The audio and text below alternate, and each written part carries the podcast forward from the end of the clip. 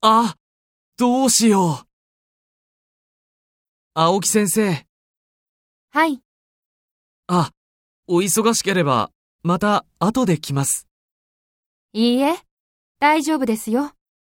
どうしましたか先生、すみません。教室の時計を壊してしまいました。え時計をどうしたんですか私がサッカーボールを蹴って、時計に当ててしまったんです。え教室でボールを蹴ったはい。すみません。時計を壊してしまって、申し訳ありません。